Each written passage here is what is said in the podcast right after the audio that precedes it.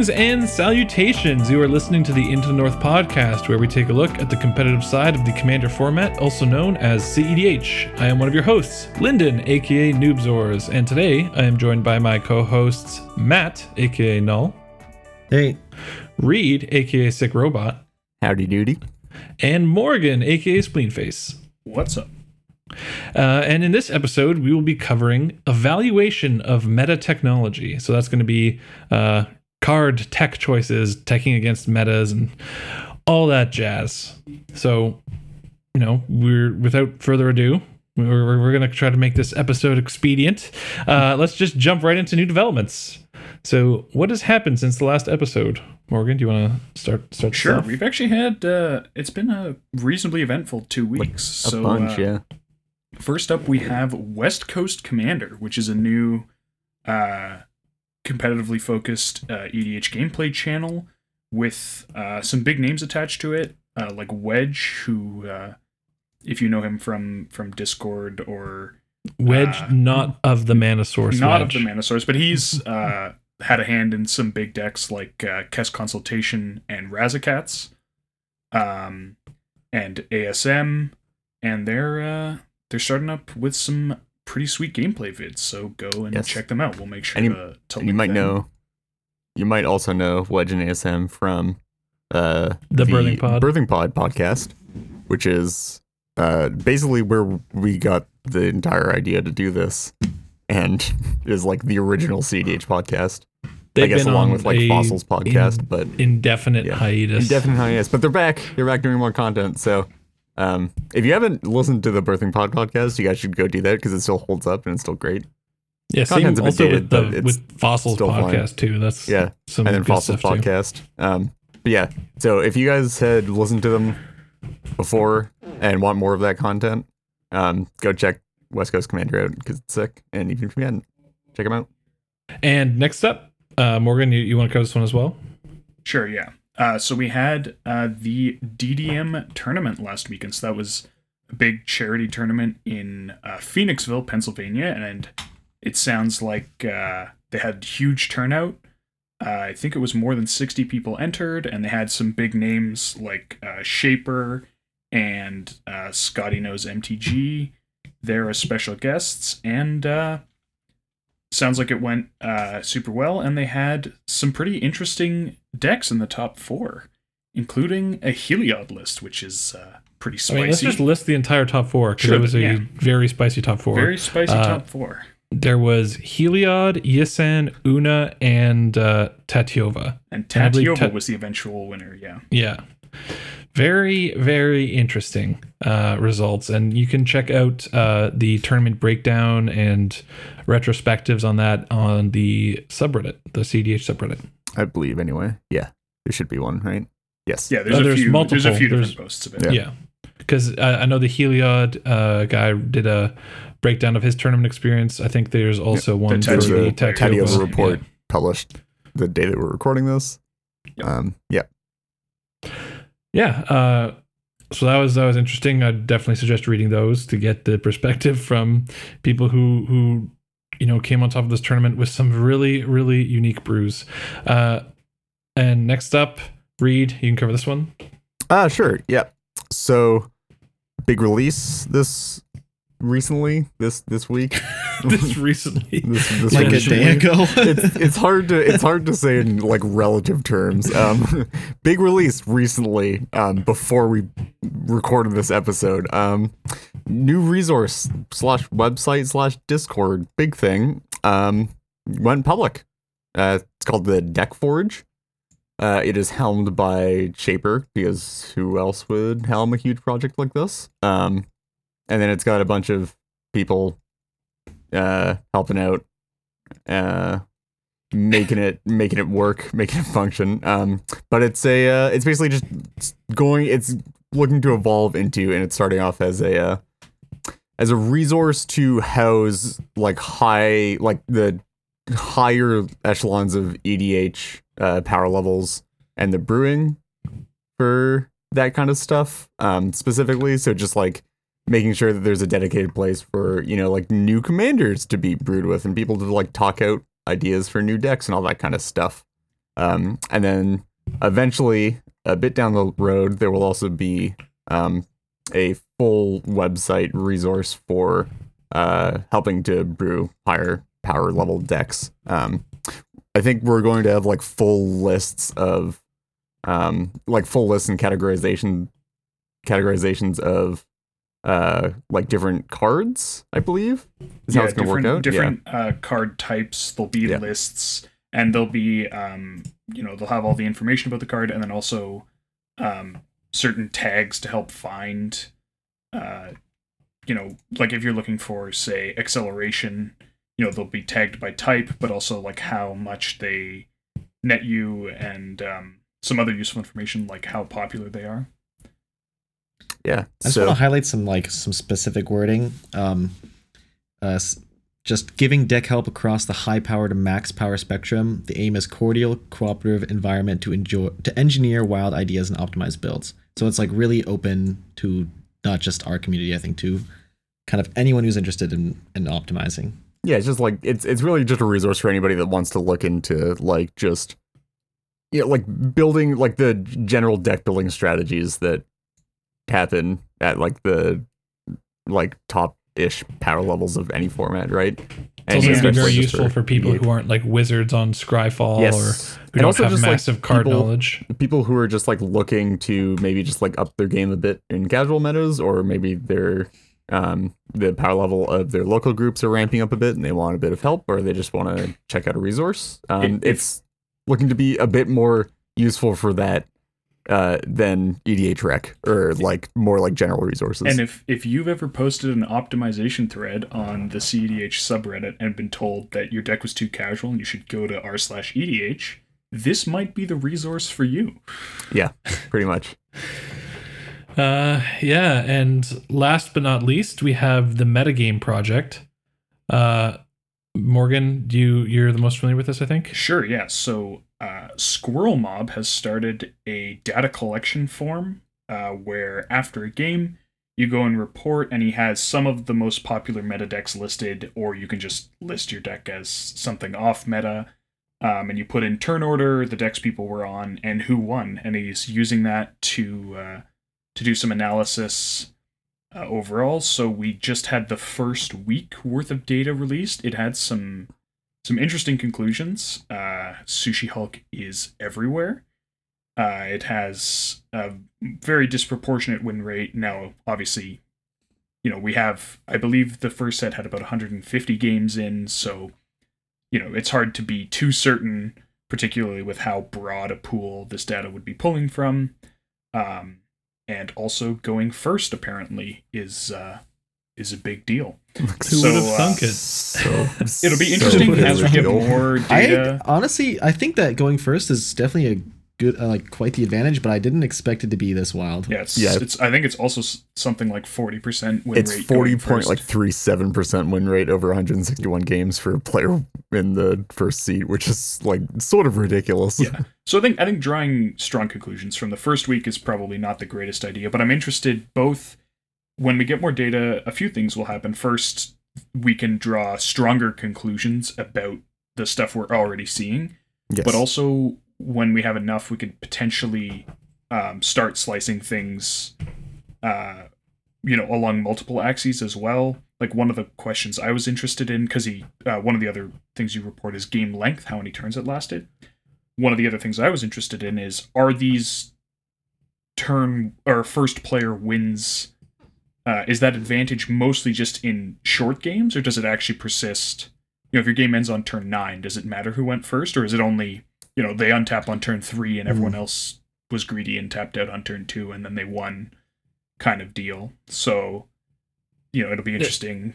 I'd also yeah, I'd also be interested to see you know based off that kind of short game uh, idea and like quick wins, whether or not you know Sushi Hulk going first gets a much bigger advantage than other Yeah. decks because yeah, of relative advantage is definitely fast, something that yeah. I want to look into if we ever end up with enough data on this because it's something that like we it's really hard to analyze even like subjectively like even playing a deck um so i'd like to see like some amount of actual real data on that and see if like there are some decks that benefit from certain seedings more than others Right on. Okay, so main topic, and that is meta technology. So the best place to start is with a definition. So uh, Matt, I think you have a uh, a definition you wanna you wanna read out for us for what what is tech exactly. This is coming right off of mtg.gamepedia.com. So, you know, everyone's favorite source of magic. For magic everything, right? Infos. yeah. But this is actually a good description. So, a previously undiscovered improvement to an existing strategy, deck, or archetype, a card, or use of a card, which is an improvement on deck building technology and the current metagame. That's just the first sentence. There is more to it, but Yeah, I think that's, that's I mean a good that's description. that's pretty good. I, I think there's some important things that are that we can highlight. So there's you know the undiscovered aspect, I think and then there's this specific metagame aspect as well. I think the last sentence of this definition is also a good one, which is tech cards are frequently advantageous in specific scenarios and are thus included in response to expectations of the metagame. Mm, yes, Yeah. that's really good, especially yeah, as as it pertains to the portion about specific metas, because not all tech and and the way people use the word tech is about you know undiscovered cards and strategies and things like that. Uh, a lot of thing, a lot of the time, you'll hear people say, "I'm just going to tech my deck against the meta," and they're not they're not saying you know oh you know I'm going to go through Scryfall and search through a million different cards until I find one that no one's ever seen before, and you know bust the meta wide open. It's not. It's not even. It's not even to necessarily improve matchups. It's just I'm just gonna find unknown cards to put in my deck against this meta. Yeah, no. A, a lot of times it is it is using known cards um, and known answers, but it's just the way that people talk about it in terms of uh, combating the meta with specific card choices. yeah. So and I, actually, I, I I would like to say uh, more than combating like the meta, um, specifically like combating a meta, right? Like a lot of the time, yeah. like technology will be you're targeting a specific meta that you have in mind. so we're we're we're kind of uh, getting ahead of ourselves here. So let's let's more precisely pin down what motivates tech because we're kind of we're kind of already jumping into this. So let's let's just kind of lay it out more formally. Reed, Yeah, do you want to just carry on? Yeah. Um. So like, basically, like tech is sort of motivated by um realizing that there are cards in your deck that, while they might be good in like a base list, you know, um, like certain types of removal certain pieces of interaction, that kind of stuff. Um, you realize over time, or like do an analysis and realize that you don't um like them, or that they are suboptimal in a given metagame. Um, you're playing like you're playing against a lot of decks where this interaction isn't particularly useful, or uh, you're not getting a lot of use out of this card, and you are just looking for cards to slot in in those spaces that just like make more sense against the decks that you're playing against, or you Yeah. anticipate you're going to be playing against. some cards are absurdly weak against uh, particular strategies, right? Like maybe a uh, a Jund player doesn't want to. A Jund player in Modern might not want to, you know, be running all of these Dark Confidants if they're just running into burn all the time, and you know the life loss can really add up, Yeah, or something like that. I don't play that. I don't play Modern, so maybe maybe Dark Confidant is secretly amazing, but who knows? Or- Maybe don't play or- Blue Blast and Commander. or like or like you're playing like a blue Eye control deck and Tron's carning you and getting you every game and you have like a deck full of like fourth supreme verdicts and you're just like well these aren't doing anything I should probably Yes, that's switch much these out more for something, clear- right yeah But I think there's also there's Maybe don't play creatureless Elsha if everyone's on Tymna. There's also the opportunity like that's sort of teching cards out of your deck, but there is also the opportunity to tech cards in yes where you have something you have something that's fine against all metas like it's just this card's okay. Um and it's not particularly weak but you go okay this card that isn't normally in the list is very strong in my meta so i'm going to take out just kind of a generic you know maybe it's like the weakest counterspell in your deck or the weakest cantrip or something like that to put in a, a card that you think will be extremely effective in combating whatever it is that you see. Like if, so the, want, if we want to keep the modern analogies going, you can look at uh, things like Obstinate Baloth versus Nullhide Ferox in terms of, you know, Nullhide Ferox is better against something like Jund than Obstinate Baloth, whereas Obstinate Baloth much better against things like Burn, while still being good against uh, Jund. So if you're teching really specifically for Jund, because you know you're at your LGS and for whatever reason all these people are running around with their fifteen hundred dollar Jund decks, uh, you know maybe you're going to run your uh, your your feroxes in the side. But if you're worried about burn, you're going to go with something like Obstinate Baloth. Whereas these are cards that you know could be seeing play in your sideboard anyway, and you're not really taking out anything specifically because it's bad in your meta, like Morgan was saying, but just to kind of be a silver bullet for this kind of matchup. Yeah. And I would like to say actually that like the stuff that we're talking about here, um, in the context of like 1v1 formats tends to be uh in the sideboard. Uh, meta Mhm. technology typically tends to show up in the sideboard in 1v1 formats because you have the two other games, or theoretically two other games, at least one other game to put that into effect, and you can sort of afford to play a generalist main deck. Um, when we talk about meta tech in, or meta technology, meta tech, whatever tech, in the context of EDH, it's really more about like tuning a main deck to combat a perceived meta. Because again, no sideboards, usually best of one games and matches.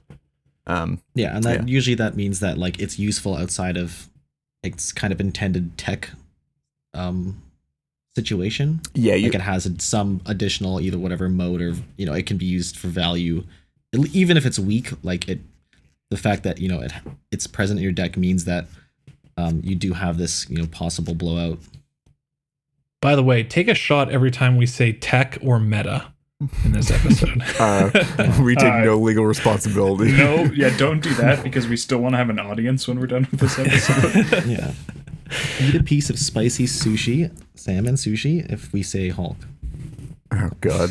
Well, Let's that's one. Alcohol poisoning. Um, Uh, yeah.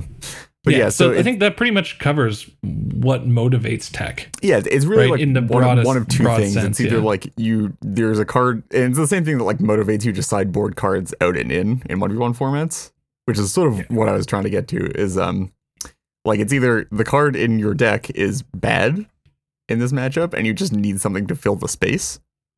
Uh, and you reach for something to fill in that space, or there's something that you could add that you really want to add, and you just need to take something out to put that card in. Yeah. So, what makes a good piece of tech? Because you know, if you're trying to if you're trying to tech against you know in one v one against burn, there's all kinds of different life cards you could put in your life gain cards you could put in your sideboard. You could put in you know the one mana white gain three life. It's like mm, Did you just, don't for- think that's did you the- just forget the name of Healing Salve? My good I sir. knew, okay, I was gonna say healing Salve, but I wasn't is- confident. So is- I that is part of the boon cycle, I'll have you know. One of the most OP on average cycles of cards ever printed.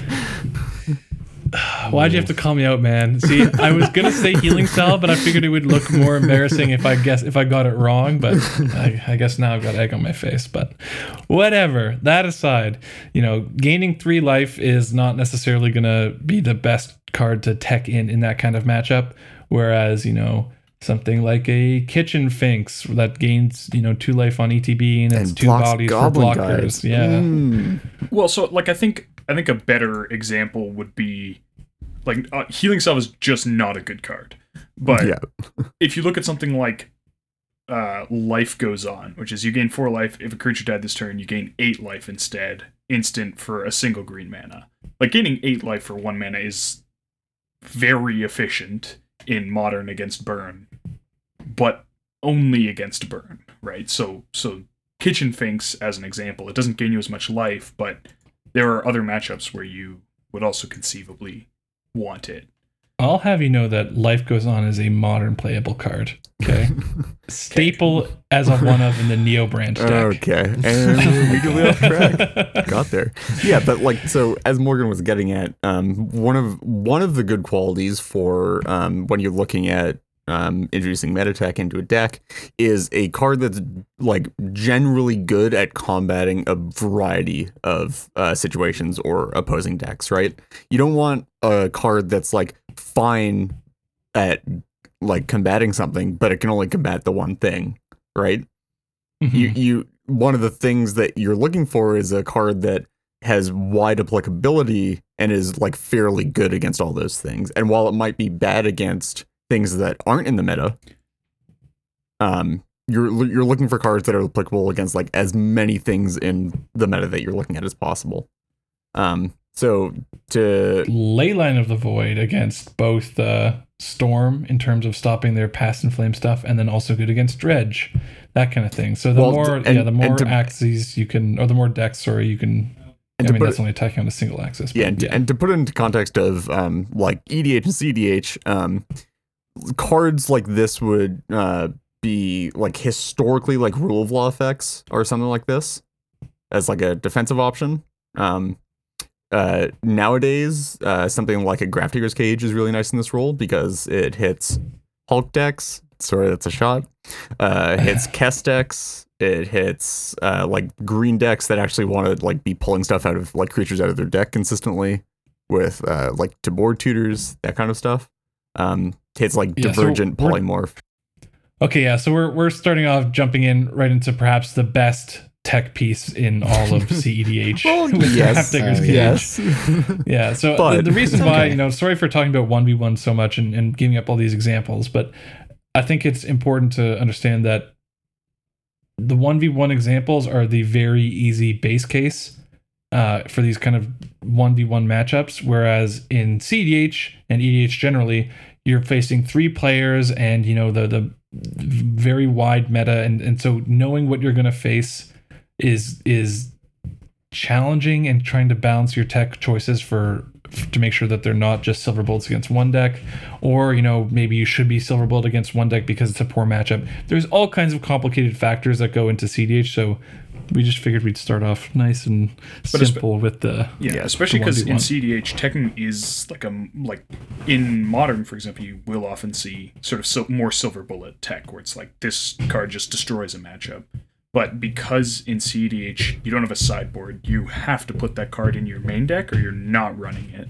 So it's a bigger commitment, which is why you generally want to look for more broadly applicable stuff. Yeah, and also so that you don't just have a dead card in your deck, you know, half the time. yeah, and, and also just generally because um, also because you're in a pod with three other players instead of one other player, so um, like focusing on uh, hating one strategy is on average just like less valuable than it would be in a one v one format. What are you As well as- about? Extract is a staple. as well as as well as the fact that um, when you're talking about CDH, even though like decks are very refined and everything's very powerful, um, strategies in general tend to be less focused. Um, there there's a lot of homogeneity and a lot of how like certain like a lot like a lot how a lot of uh, top level strategies function at their base at their core. Um, so it's it's harder to li- like it's sort of harder to like shut like something down specifically. Like The it's silver like, bullets don't yeah. exist to the same Yes, degree, where yes. the whole deck It's just doesn't point, function because you have a card in Yes. play. There, there's a wider Yeah. variety of things happening. although at the same time there is there by by nature of uh of being a multiplayer format if you if you take a look you know if you're if you're being more abstract in how you look at win cons and and you know core deck strategies and synergies there are some trends that are fairly consistent among all CDH decks that you don't see among all modern decks, right? The the difference between uh Oko Urza deck before, you know, Oko got banned and a burn deck. Very, very different. Whereas uh, a food chain deck and a Gitrog monster deck, mm, they're different for sure, but you know, almost all decks in CDH are trying to go infinite in some capacity. Uh, I mean, now with with consult, that's the one sort of archetype that's sitting in its own little area, playing in a little sandbox on its own, not there- going infinite to win the game. But that's why rule of law, as Reed brought up earlier, is so strong as a generic kind of hate piece in CDH, or at least it was for a long time, is because you know casting multiple spells in a turn is something that almost all CDH decks were doing. and even even getting away well yeah I'll, I'll get into this a bit. We'll, we can cover this a bit later. Um, but also, um, not just hate pieces, but also things like, say, uh, compost is an example of this. Where while it's not like great, generally, I'd say, in like the general um, CDH meta, if you're expecting the black decks for it, and like that's a fairly wide range of like strategies and decks, right? Um, like that's also a good idea, and it's not like a stacks piece. It's just something that puts you further ahead, and you can make that call if you are expecting to see enough.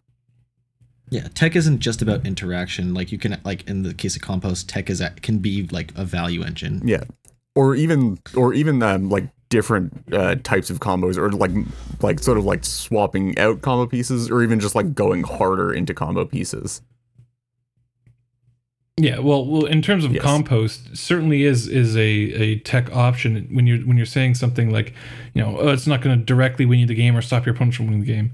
Well, with Rhystic Study, Remora, and, and all these massive draw effects, you know, when your opponents are casting spells, it's a well known fact that the more the more you're allowing your opponents to draw from these, the higher their win percentages get.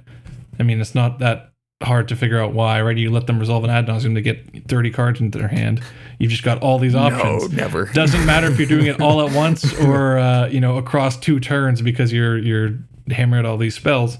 You're going to give them a massive advantage. So things like compost, while they're not as generally applic- applicable as Remora and Rhystic Study, if you get them to be completely turned on from your opponent's casting black spells, demonic tutors, vampiric tutors all the time, then you are going to be very far ahead.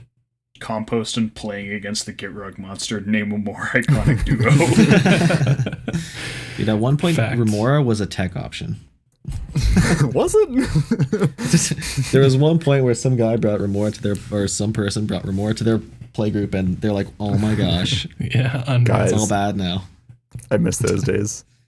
well, but like I think another card that now is certainly considered a staple, but you know might not actually be a staple in all metas at all times, is the equally powerful one mana enchantment Carpet of Flowers.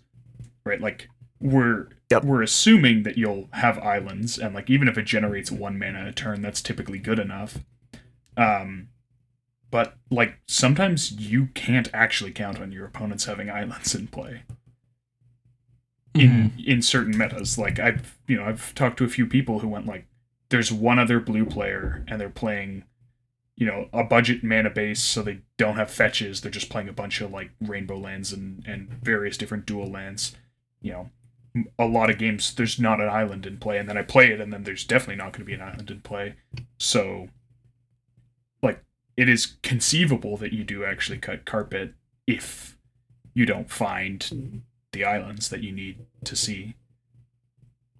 So I think it might be useful because we're touching on all these different types Yeah. of uh, of tech. Let's let's try to get some definitive categories. Yeah. So we've got we've got like silver bullet hate, where you're trying to hate on a particular strategy that they're using to win the game. And and silver, Uh, there's also, silver like- bullet in this context meaning a card that is very targeted, like very precise hate for a specific strategy that does not exactly have applicability outside of uh, that use. Right? You're you're just looking at shutting down exactly one thing. It'll often say can't on it. Yeah, uh, containment priest, uh, Grafdigger's Cage. Those are some really strong examples. Uh, whereas you know, Aven Mindcensor, well, it's a hate piece. Definitely not silver bullet. Tutoring is something that every deck Yeah. wants to do. So That- that's that- just a that's something that good card. You sort of it when you get to a point where people are tutoring enough and have maybe tutor based combos and combos that require tutoring to go to work. Um, like it's a good card that then gets pushed into. Well, I can now play this and play profitably, right?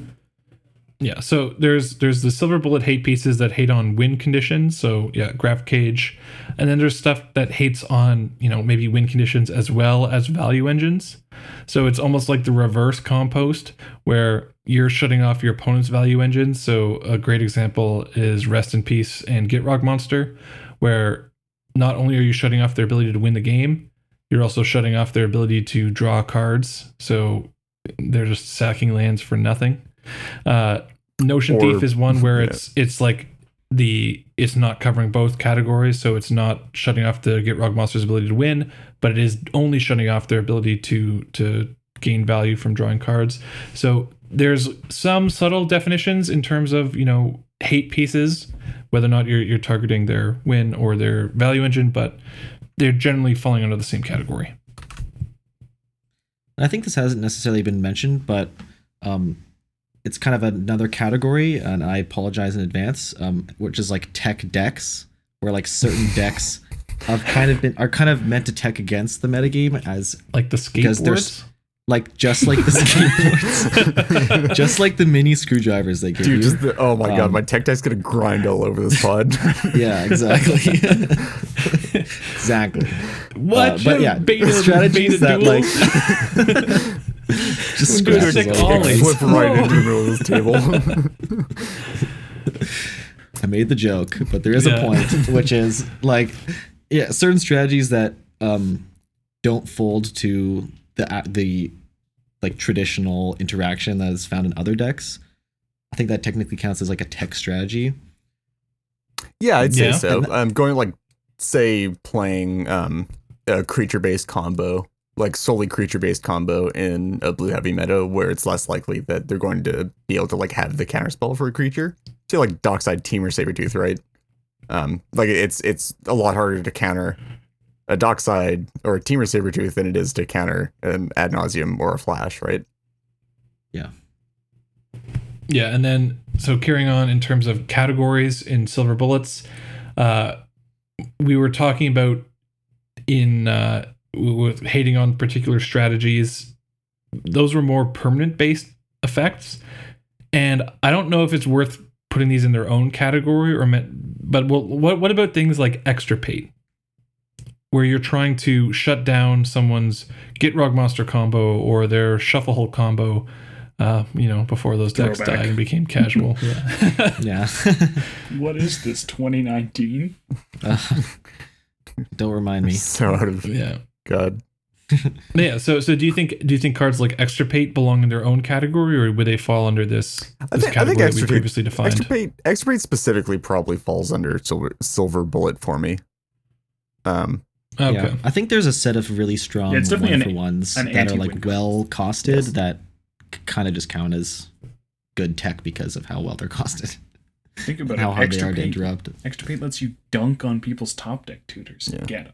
I think I think um like something that's probably more applicable to that kind of tech, um, where like not really permanent based is like potentially something like submerge, where the you have like fairly Yeah. you get fairly high value out of it and it can stop a lot of combos um, from zero mana, which is not typically expected. Um, if say they've Mhm. already resolved a combo piece, um, but you you sort of have to wait until it's feel like people are definitely playing enough forests and people are playing the creature based combos that it nabs, right?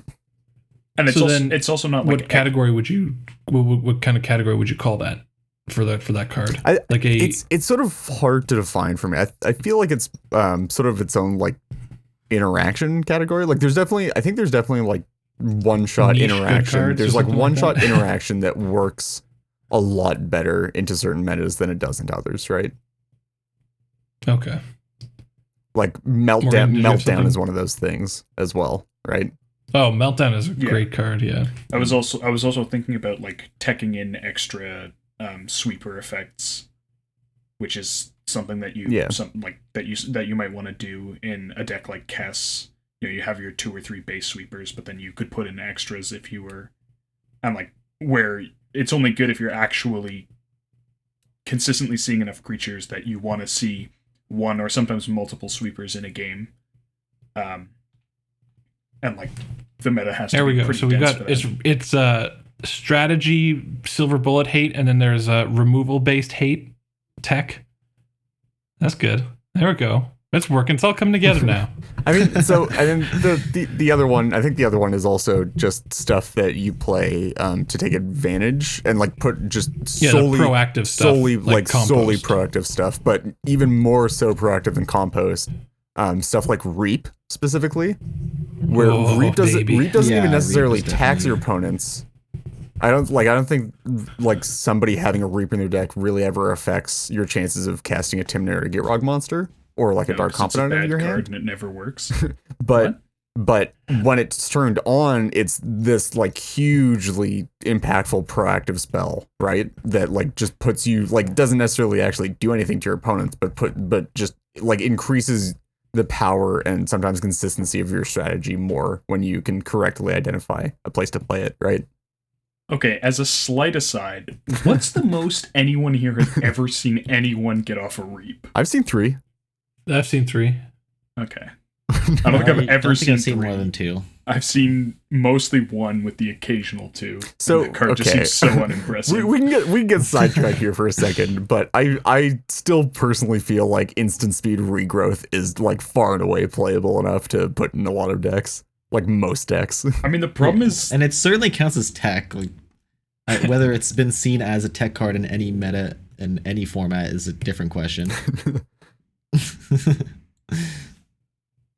Yeah, so I think I think that's a pretty good thing to to put a you know bow on for categories of tech. Uh, and there's one one last point under what makes good tech that that uh, who who who put this down? oh yeah, I can speak to that that. was, that was So, Matt. That was you. Um, okay. Yeah, so this is kind of the category of like subtle slash underestimated tech. Um, and I have kind of a funny example, uh, which is Winds of Rebuke. And like as Morgan kind of mentioned, like the stuff top deck tutors, uh, and which also kind of just has a very good um, effect by itself and kind of could work into um, combos as well. Yeah, there's definitely some combos that bounce spells are are really good against. Yeah. Like obviously, Scepter is like the the ceiling of that. But even um, often, Food Chain doesn't have the mana to recast Food Chain when they start going off, and just bouncing Food Chain is is pretty good. That's so tragic when they have just so much creature mana, just as much creature mana as you could ever want in the world, but nothing to cast a food chain with. Or even like um strategies that involve reanimation or like the reanimation enchantments Yeah. Well, or assuming well, you don't instantly lose like it doesn't work super well specifically, Razaketh, specifically but- bouncing the reanimation target, though, right? yeah Yeah. yeah Okay, so we've decided that that we know all the great cards we want to tech into our deck. We've got all these different categories. I mean, we haven't really justified which categories you should be putting in at any given time for a given meta. And honestly, I don't think there's a hard and fast set of rules to do this. I think it really this kind of evaluation. just comes with like playtesting and experience, right? Like it, it's it's sort of just like magic and like they've it's always said that like sideboarding is one of the most difficult things to learn in constructed magic, right?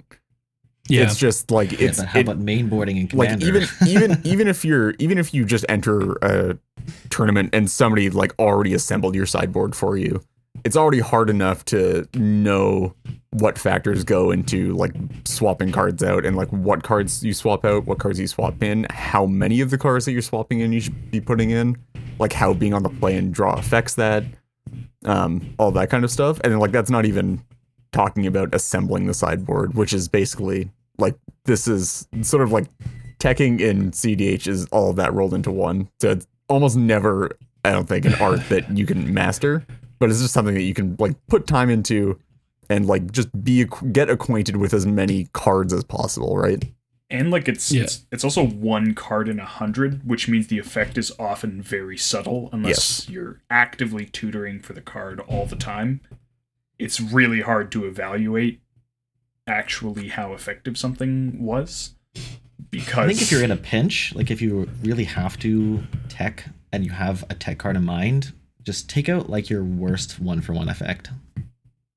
Because I mean, that's pretty like, good advice. Yeah. Yeah, yeah it's definitely a Like- decent baseline Uh, but one thing, uh, it'd be it'd be great if there was a resource or something Yeah. with just a list of of of meta tech cards. Uh, I mean, lots of people have Like them in their primers, and they'll they'll do this, but there's no like kind of compendium for you know oh, if you're trying to hate on Hulk, these are all the Hulk hate pieces you should consider teching in, uh, and and you know going on for each different archetype or strategy. So unfortunately, such a resource doesn't exist, so we can't direct you to that. And this podcast is not a great medium for uh, uh, that kind of that kind of resource. So we'll we'll just have to you know call it there and say go read some primers, go go on Scryfall, go look at lots of the meta decks Yeah. and infer what is appropriate or you know go on dedicated deck servers and ask how to tech your deck for specific Oh metas. my god. Just Uh, go go and- onto dedicated deck servers and ask what the spiciest tech that people are playing is and just get bombarded with just garbage cards. and then test some of them Honestly, out and like- see if they're actually playable. a surprising resource for good tech is um those like low either low color or like tier two just zealot deck builders who kind of just have to put good tech cards in for their decks to win. Yeah. Like, you- Oh, that's I- true. yeah, yeah. Yeah, so like honestly, like kind of just poking around the fringe like tier two area will actually reveal a lot of good tech.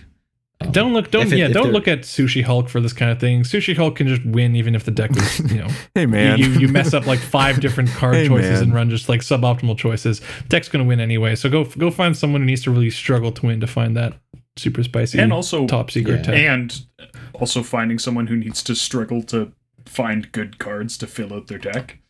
Like that's that's that's a big one actually. A lot of I basically cut my teeth on finding hot tech on trying to make Varolz work just because there's so and you never there's, got there's there. just not enough playable cards in black green for Hulk that you can make up a hundred. So you just you're forced to find like just cards that you would never in any other case ever play, but you sort of have to. By the way, my favorite of those, Sinister Concoction. That's hot. I, I appreciated that Yeah, when I was looking at one. Yeah, I had that Um, on Muldrotha for a bit. But yes, so you found your tech uh, because you bogged you bugged all the people in these deck servers, and you you know maybe found someone someone has gone and uh, who, someone ambitious has gone and made this resource that we that doesn't exist yet. So you, you've got the the tech cards that you want to put in your deck, but how do you decide what to take out? Hmm. Hmm. Who wants to start on this one? So I mean the the first thing you can look at is are there sort of more tech choices in the deck already that you might want to take out? Like are you, You running swap techs. Yeah, you, so that's one thing you can do is you can just swap, you know, your your artifact hate piece. You're going, oh, there's a Collector Ouphe in this deck, um, but I pretty much never see any deck that's really relying on artifacts. So maybe I'll swap that out for whatever it is I want to put in. Um, so that's like one of the first things you could look at. Um, but then when you, assuming you don't have that because that's somewhat more obvious, uh, then you start looking at, you know, think about your different card categories and which cards in those categories are stronger and weaker, and um, you know how important it is to maintain the density on those categories. So you know, Matt said your worst one for one cards that could be a counterspell or removal.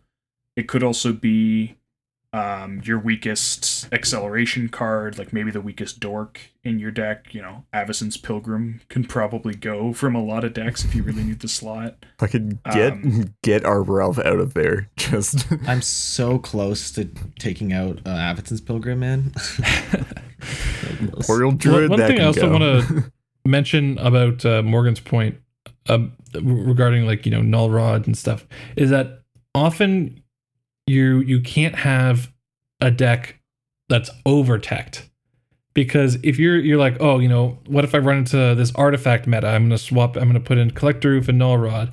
Oh but what if I'm also running into graveyards? I'm gonna put rest in peace and, and all this stuff. And your your deck becomes bloated with cards that are not going to be good in a particular matchup or meta. So you really do want to focus on the meta that you're expecting or that you are seeing and try to tech for that meta so that you don't, you know, undermine your own core game plan. Yeah, that's just my, Yeah, my little two cents it's- there. Sorry, go ahead. yeah, go for it. So I just the one other thing I wanted to say was like, you know, I was talking about card categories and I mentioned Avacyn's Pilgrim. It is important to understand the deck that you have when you make these decisions. as an example, one of the things I see a ton of people say is, "Oh, just cut the like cut the weak dorks from food chain," and like in a deck like food chain, the dorks are absolutely critical, and you certainly shouldn't be cutting them. Um, which may not be true of something like Flash Hulk, like Thrasios Team to Flash Hulk, where like the dorks are obviously good, but you know having you don't need having them in play doesn't directly isn't like a requirement for you winning or doesn't make it substantially easier for you to win in the way that it does in something like food chain so just be careful that you're not taking sort of generalized advice and applying it to a specific case where it may not actually be appropriate Yeah, it's sort of uh to continue the analogy for 1v1 formats even further. It's just you have to be careful continuously not to over sideboard, which is a huge issue. It's just like once you start interrupting your own engine, um, you're probably going too far on teching, right? Like you just yeah, Ba- basically reiterating well- what everybody else has said. But again, like th- when i started this is- playing modern i'd sideboard in like eight cards every game This is this is this is consistent uh like across pretty much every constructed format. Um just yeah, like you just you don't put in too many hate cards at a time because you need to keep the core of your deck functional and intact. So you just have to keep that in mind when you're teching and altering decks, right? Yeah, and and so so these we gave some solid advice, you know, Avacyn's Pilgrim or like the, your worst your worst acceleration piece, your worst one for one piece of removal for for finding like a quick and dirty slot to test tech, but finding a long term spot for for these kinds of things is not it's not always a quick and dirty rule like that, right? It so it's it's not going to be that your Avacyn's Pilgrim or your uh, you know Nature's Claim is the go-to flex slot to remove every time. Sometimes it's appropriate, like as we were talking about uh, much earlier in the episode, you know, about cards that were bad against burn if you're playing Jund. There are certain cards that are going to be worse into the particular meta that you're trying to tech against. So you might want to reevaluate your assumptions on what is a staple in your deck and consider those for removal instead of some of these, you know, following the rules that we put forth. Yeah, and to be clear, this is like if you go around touting that you're cutting staples and deck discords, this is probably going to get you into hot water. but but in general, yeah, you you're gonna like when you have to make cuts for metatech and new cards in general, just anything that you need to fit into a deck. Make sure to dedicate some amount of time to checking that the cards that you take for granted as these are always in this deck are actually still cards that should always be in the deck. Um, Do you have any good examples? uh, I think um, for my personal experience, um, I had uh, this is when Shuffle still existed, RIP, all that stuff. Um, when I was trying to make space and uh, Shuffle for both tournament teching, um, I would tend at uh, with Shuffle to tech into um, like anti stacks and more like mass removal for tournaments personally because I would expect you know just like random stack stacks. So like trying to fit in a Cycrift and a Force of Vigor and a like natural state into a very tight list already was sort of difficult. And some of the times I would actually um, over time start flexing out slots that were considered to be core, but it actually like would work out fairly well. So the like base example is like flexing out a Summoner's Pact in a Flash Hulk deck, which like sort of sounds insane, right? Because it's just the second copy of Hulk.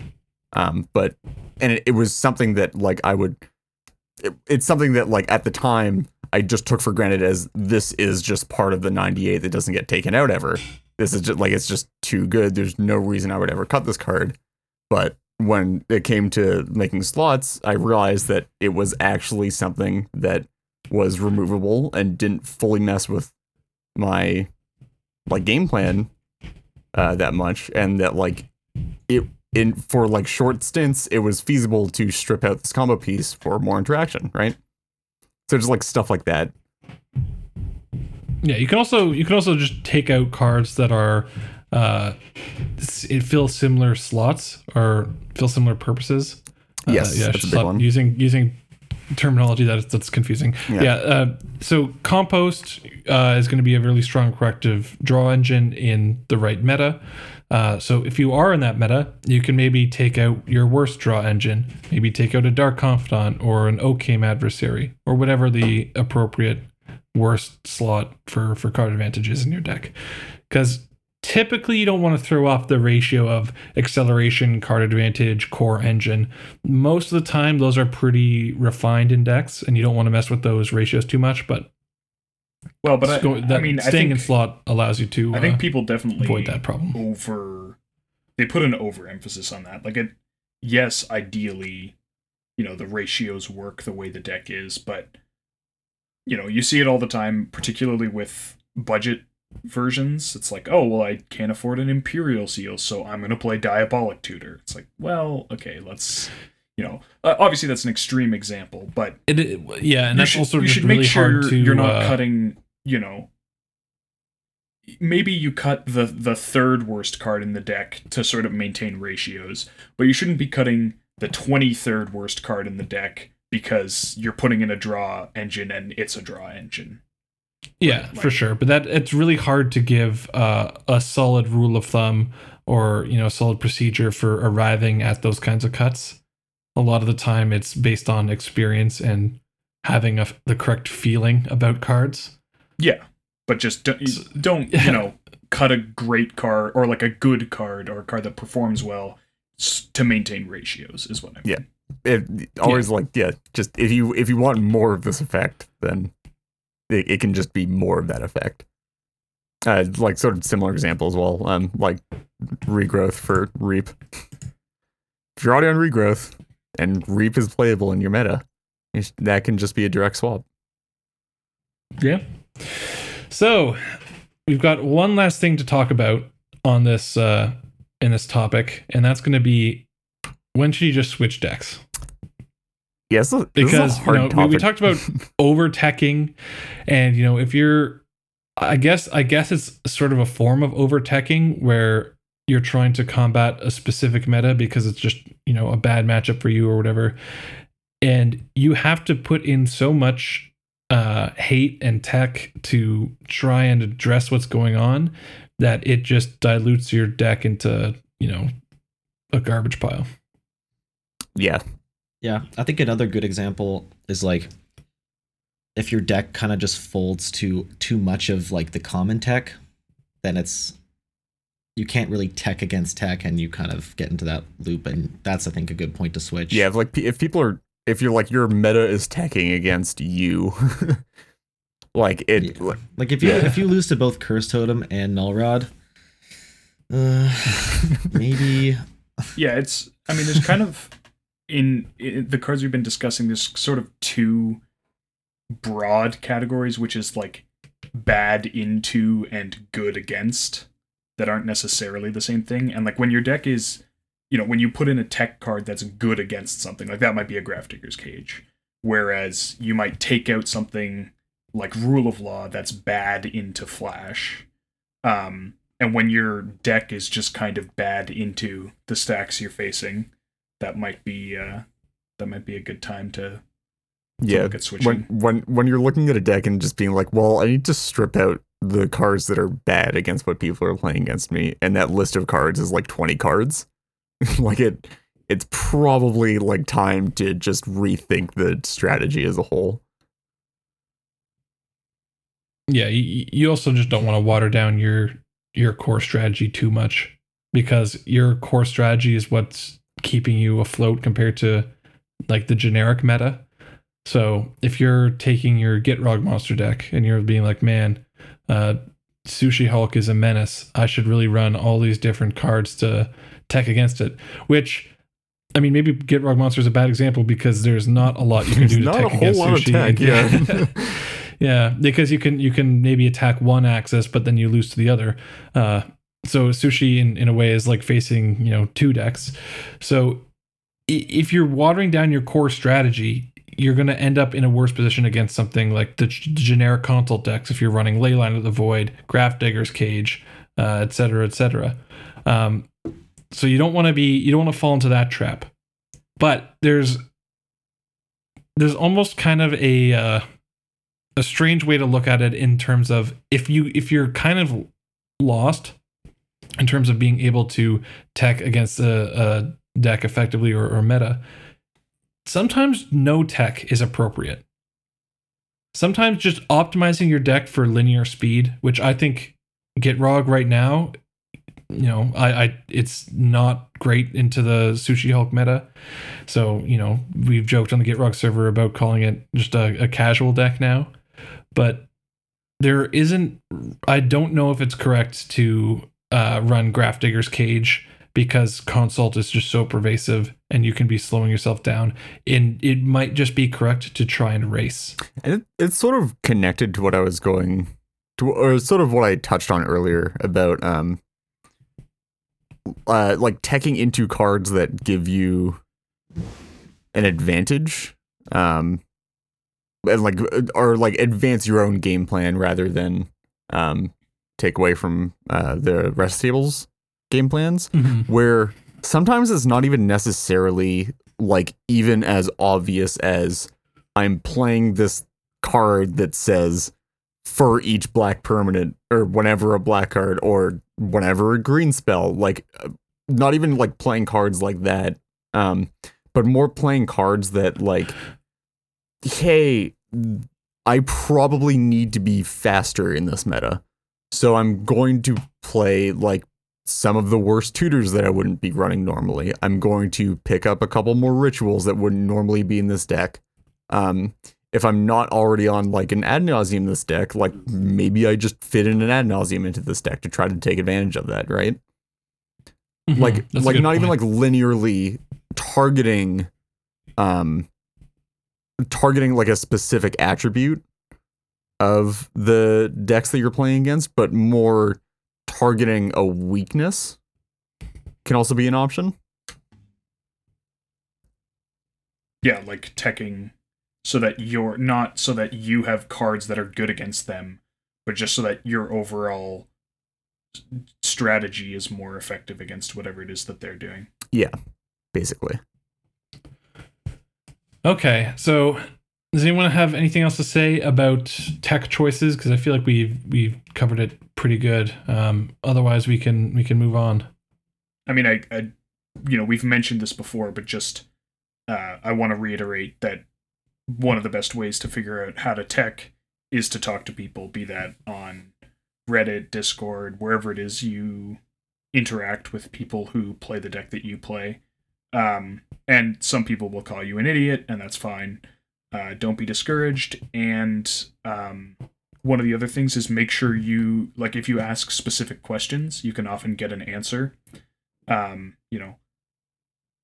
Whereas if you ask a more general question, uh, you might not. So, you know, if you ask, what card should I play to deal with whatever it is you're facing, versus, you know, like, how should I tech my deck? Or, you know, what card should I swap for this card? Versus something more general. Um, you know, you might get you might get better better answers. Or if you just say, I'm cutting this card, what should I put in in its place? Then you might get a better answer than if you just sort of ask something vague or broad. also um, sort of extending on um, like asking people um, just quickly, uh, asking people that play the decks that you're taking against can also be a great resource. Um, I know, like just like I've I think I've done this a couple of times, but just um, if you're not sure like how to target another deck, just going into like if if you're having like problems with uh, like a Kess deck, just like going into like the Grixis Discord and just be like, hey, like I'm I'm in these color combinations or I'm on this commander. Like, what can I do to make your life hell? And I mean, people will actually respond to that stuff. Yeah, sometimes you you can get uh, people might get misguided in terms of you know thinking that oh, uh, Ashes of the Abhorrent is going to uh, hate on this Hulk deck, but you know if you go and ask the Hulk server, hey, I, am thinking of running Ashes of, Abor- of the Abhorrent in my, uh, you know, whatever deck. What do, what do you think about that? They're going to say, uh, you know, that's not going to do anything to us, so go, Go for for it. It sounds like Yeah. a great idea. Yeah, so that's a it's a great way to to check to make sure you aren't uh, going down any any unproductive routes. But yes, so that wraps it up for our core topic. And before we move on to gut check and listener questions, we decided it'd be fun to each pick a piece of tech that is maybe under the radar or uh, something that we've been holding on to or unsure about, and just throw it out there because maybe people might be interested or unaware of it. So, Reed, do you wanna you wanna start off on this Sure. I'll, I'll start us off on this one. Um, so this is one that I've sort of been, I've had in the back of my mind for like a bit now, probably like a bit over a month, I'd say, something like that. Um, and it's a piece of tech that I feel like mm, should probably be interested in. And to the best of my knowledge, I don't think any Zur pilots have picked up on it. Um, and the card that I'm talking about is called Metamorphic Alteration. I have not heard of this Uh, card, Metamorphic and I play Zur, so let's let's hear. Metamorphic Alteration is a card from M19, so fairly recent. Uh, it is a blue enchantment for one and a blue, enchantment aura. Enchant creature. As Metamorphic Alteration enters the battlefield, choose a creature. Enchanted creature is a copy of the chosen creature.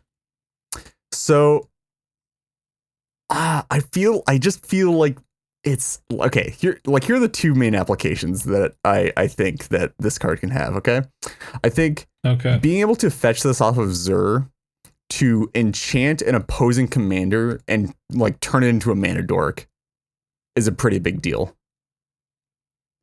Because it, it basically turns it like into a removal spell that like they either like have to like ram their commander into somebody else's blocker depending on what you turn it into if depending on what you turn it into or have to have like a removal spell for this. And it's like sort of okay. it's sort of like a Darksteel Mutation. Yeah, it's sort of like a Darksteel Mutation, um, which like is not great on its own, but also has the application that you can like potentially like use it to like once you're down on enchantments and you don't really have much to fetch out, or just like any of the above, like you can swing, get this out, and then like turn Zur into like a Gitrog monster, or like turn Zur into like a Kess. Or like you can turn like a, a dark Spicy. confidant that you control into like a, a Thrasios or a Tymna or something like that. and it's it's sort of it's sort of like Definitely a, it's like an on-demand P image that you can fetch with your commander. turn the Forbidden Orchard spirit you got into exactly. value. Not not sure if I'm completely sold on it, but it's definitely spicy and worth considering. That's definitely hot tech for sure. And I, f- I feel like that's that's going to be the trend with all of these techs because it's we tried to pick ones that were uh, out there and not super obvious. So it's probably going to be a sentiment that's echoed. Well, Uh, yeah. Yeah. Matt, do you want to go next? yeah, I'll go next. Um, I think mine kind of triple checks off the box subtle slash underestimated, and that's uh, Tale's End. Uh, this card was talked about a lot with when Jace was printed, um, but I think kind of fell under the radar, and because you know I don't think it was actually very strong at that point. But now that Labman is gone and it's just Oracle, Hulk, and Jace, I think Tale's End checks all the boxes for me and is generically and can be used, you know, outside of just being a tech Yeah, the because floor it is a does counter counter really commander. strong. Yeah, really strong commander counter spell. Yeah, and I mean countering creatures is is no joke. So definitely definitely interesting. Uh, I'll I'll go with mine, and this one is like I don't know. I'm not. This this is one I'm considering for my uh, Anafenza deck. So you know, not not the don't have the the most options available to me in Abzan.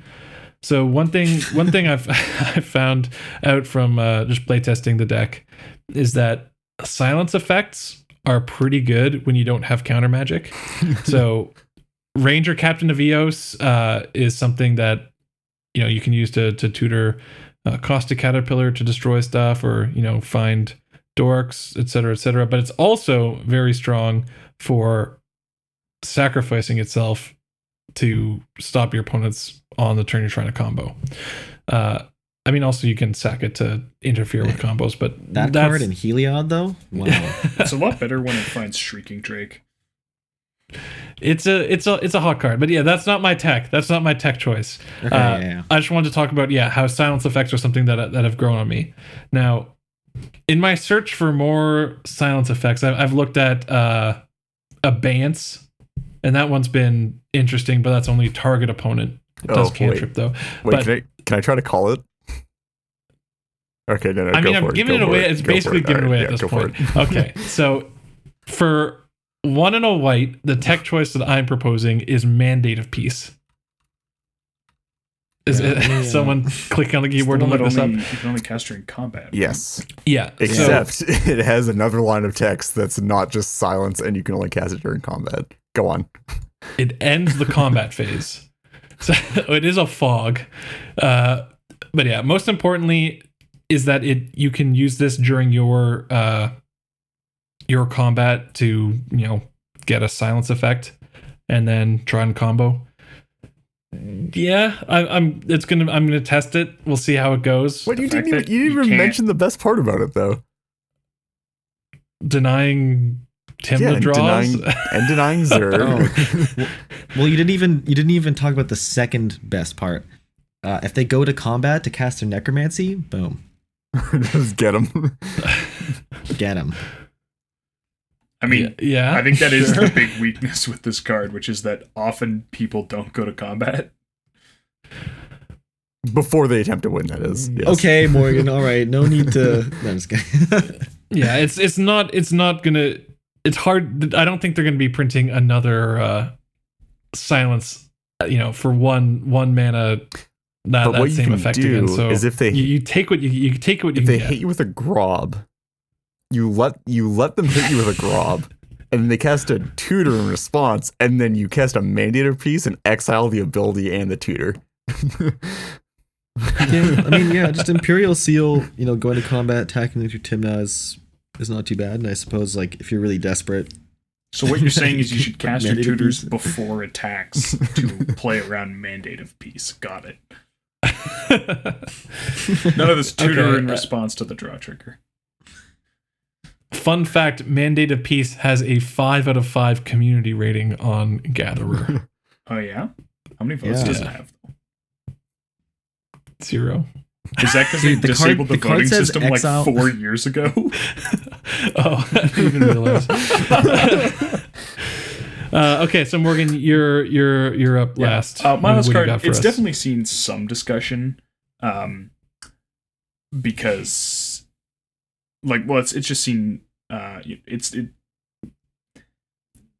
it attacks a very like it's very obvious what it does and why people would want to play it, uh, and it's insight, which is an enchantment for Two and a boy. blue that reads whenever an opponent casts a green spell, draw Mhm. a card. And if you look at a lot of the top end of competitive EDH decks, there's a fair number of green spells in them. Um, the reason I think it hasn't seen sort of the mass adoption that you might initially expect is that it's three mana, and often those green spells are cast on turn one and two, and then Yeah. not so much later. So what I've been I've been I'm looking at adding it to Inala, which is a deck that actually wipes the board of dorks pretty regularly. Um, which means that it creates an incentive for people to play more dorks after. Um, but also talking about dorks, the other thing is that green spells and decks are often not actually that critical.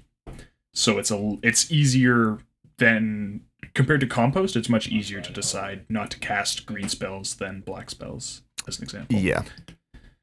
right on But there is Okay. just a ton of stuff that it hits. So, getting close to the close of the episode, uh, we've got everyone's favorite segment, gut check. God. Gut check. Okay, so keeping in theme with how often we've brought up uh, modern and other 60 card formats, my gut check question for you guys is what is your favorite 60 card format? Kamigawa block Pauper Tiny Leaders. Duh. or no, that's a 50 card format, right? Uh, I have no clue. Yeah, yes, it's a 50 card format because you can't make 100 card decks in that format. Uh, were Tiny Leaders decks not just 50 cards? Anyways, I don't know, I don't know. I never They played might that but I, actually, I, I know for a fact that there is not a Kamigawa block Pauper Tiny Leaders deck that you can put 100 cards into. There just isn't yeah, enough it's, cards it's in the 50. block. It's yeah. a 50 card format. Okay, so what does anyone does anyone have their? You guys have your answers? I feel Yeah. like this Yeah, is yeah. a pretty quick one. So yeah, I can go. Uh, Matt, Pioneer. you're first. Pioneer. Okay, right on. Respectable. Morgan. uh, I'm gonna actually say uh, Frontier, and I know it's dead, but No, Mike. no, like I think I think that it just it was had actually to be a hipster. No, I think it was actually a little bit more interesting. Just like the, I mean, at the time that it was sort of proposed, there wasn't quite as much stuff. Uh, you know, like it was two or three years ago, so a lot of the most powerful decks that have existed or been banned out of Pioneer actually weren't possible. And then um, you didn't have the Wasn't that format just all like siege rhinos? well, you didn't. Like just the thing is, you didn't plus good have stuff? uh, shocklands, so that definitely created like a different restriction on Mm-hmm. deck building. Um, yeah, and like I just I remember you know looking at it at the time, and there was like a reasonably diverse metagame, a bunch of different strategies. There were combos, there was aggro, there was control. Um, obviously, it didn't get far enough to see what it you know where it would shake out when it was being refined, and maybe that's why I liked it. But like maybe it's just you know settled for Reed. formats. Are Um, at one point, it was Pauper. Oh, that's what I was Because- expecting. Oh, Okay. really? It's not Pauper Ah, anymore? just I can't, I can't play Scred, Mystic Sanctuary, and Ephemerate in the same deck anymore. so Aw, my life got a whole lot harder. I can see why things got. which I understand why I'm not allowed to do that anymore, but I'm sad that I can't. um, Are you? what? Yeah. you really sad that Astrolabe is gone? Yes. I mean, it needed to go, but I loved that deck because it was so much fun to play and just crush with. Um, uh, that being said, probably my current favorite format is like my default, which is Legacy. I don't really get to play Legacy Okay. much, but like Legacy is just like objectively a pretty great format, and I'm just like I think just like it a Legacy lot. is probably one of the most fun formats to Yep. watch. It is a great spectator Morgan, format. you're you're being serious when you were your frontier. You weren't just trying to have it so that we all say different answers, right? No, like I mm. genuinely. Okay, really- because mine we're we're now going to end it up where everyone has a different different answer. Because my favorite sixty card modern. format is modern. Yeah, I like Yeah. modern. Okay, like- Wow. wow, that actually blows my mind because, like, I actually hate you know, modern. it is not a great format right now. I really don't like modern. I like modern the way I remember it from. There was a point where it was good, right? At one point, it was healthy. I Like, can't yeah, remember when, but speaking- I remember it was. well, I just bought into Amulet Titan, and that deck appeals to me a lot. Yeah, Lyndon- so Lyndon- that's that why. deck is a cool just bought deck, into Amulet Titan, and he refuses to believe that Titan will ever get banned. Shut your mouth. Shut your mouth. It's gonna be around forever and ever and ever. But I mean, yeah, like my first my first modern deck was uh Fecundity Goblins. oh, good So Dirty Kitty. the Dirty yeah. Kitty Legacy deck. Yeah. Deck was sick. And then my next modern deck was uh Neobrand. That I stopped playing that deck because it was just not a lot of fun for your opponents at the LGS when you're just sitting there and gold fishing and games are over in like two seconds. So nice to have a, a solid top tier deck that's also a bit more interactive and actually playing magic. So yeah. Yeah. Cool. And before we close out the show, we have listener questions. And these are going to be real quick. So uh, Timothy87 asks, what are y'all's favorite sleeves, deck box, deck boxes, etc.? So I feel like we probably all have the same sleeve answer, right? I don't know. Katanas. Uh, Really? I'm on katanas. I- yeah. Dragon Shield mats. I think I think dude, Dragon Shield with mats are just perfect like the best overall. Unfortunately, I like I want to love katanas, but like they're just like a bit too small. And then like Oh, I think the, the the fact that they're small makes it so that they don't get that crinkle over time at the top. I don't think nothing beats the variety in uh, color personalization Yeah. that you can do with Dragon Shields. That's that's a shame. Yeah, that I miss out. on- I miss out on that. So I have to have lots of And they and they colors. consistently release new and they try new things. Like I think Dragon Shield just kills it. And Okay, do you know do it. inner sleeves matter? I think we're Man, all yeah, like perfect cards. It's Um, great. Oh, I have so many No, no, options no, with no. Dragon Shields, which is why the last like 30 packs of sleeves I've bought have been matte red. nice.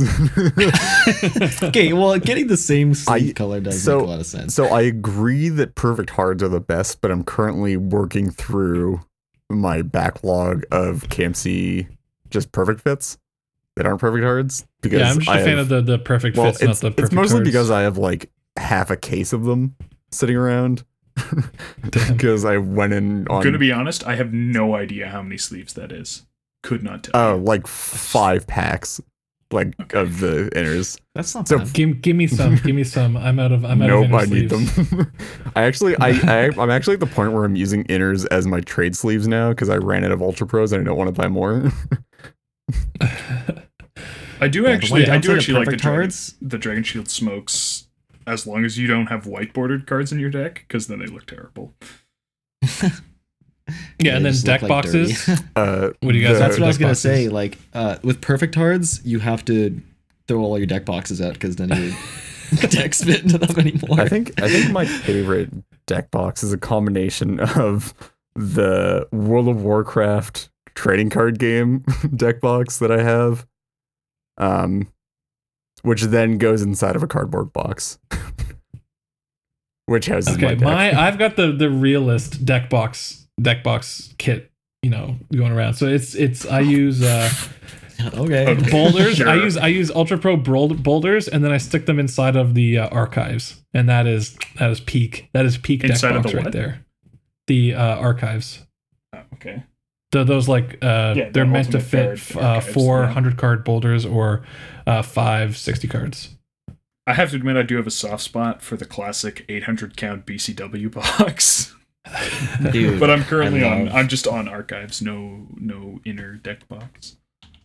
Okay, but the real answer for sleeves is it's the uh, the fully sealable sleeves inside of a regular, you know, let's say Dragon Shield, and then that is inside of the clear outer triple sleeve, and then that's all of inside of a top loader, and then those are all of inside another deck box, which is inside of another deck box, which is inside of a safe. Hmm. I actually just laminate See, the my one cards. downfall about that Yeah. though is, um, yeah, seal them forever. I I personally like to Yeah, send my I decks in to get graded and then just play them. Okay, and then our our second uh, question, and this is our last one. This comes from Kixar. What is your favorite card art? so I'm looking at this right now, and Lyndon has like six. So I'm gonna ask him to narrow it down to one. I'm gonna narrow Oh, it down dude. to four because Can I do uh, three? actually no, You're really I can I can do this down to three. So my three are one of them is three because they're they're all like a series Oh of my old God. lands from so like you're not narrowing so it you're down not at all. it Okay, down. No, d- it. no, you just, you no, just so do those three. if you if you look at look at homelands or look at Ice Age, a lot of those lands that are that aren't playable have really nice arts. So like Timberline Gorge, uh, Aysen Abbey, and things like that. Beautiful arts, not playable. Uh, I also talk. really like All right, uh, the Reed's turn. the food chain promo, the one with the the tiger and uh, the Dark Depths uh, box topper from UMA. Those are my favorite arts. Um, I think my favorite, and is pretty consistently has been my favorite since it was released, uh, is Invocation Days. It is a very, very pretty card. Um, hate the border, but the art is fantastic. And I think like the art actually like won awards uh the year that it was released, so objectively yeah, that does correct. not does not does not surprise me. I they did a playmat I think Yep. for that Yes, one. they and it was really cool. Yeah. Too bad it- the bo- everything surrounding it is a mess. Uh, Morgan, Uh, so What's my yours? my favorite art is uh, Theros Forest uh, 248 by Adam Paquette. Uh, and if you want it to not be literally just a basic land, uh, I'd have to go with the classic answer of Gift of Orzhova with the stained Yeah, glass wings. beautiful. Yeah, it's not a bad one. So I'm actually a lot, you know, more, more refined than these heathens. Um, uh, I judge a card by its art, you know, its frame, its border, its set symbol. Anyways, uh, uh, uh, I think the Tempest counterspell has been historically my favorite looking card, sp- simply because I like blue cards that have red art, like Force of Will. Um, but yeah, Tempest counterspell, and then my runner-up I think is Reaping the Rewards.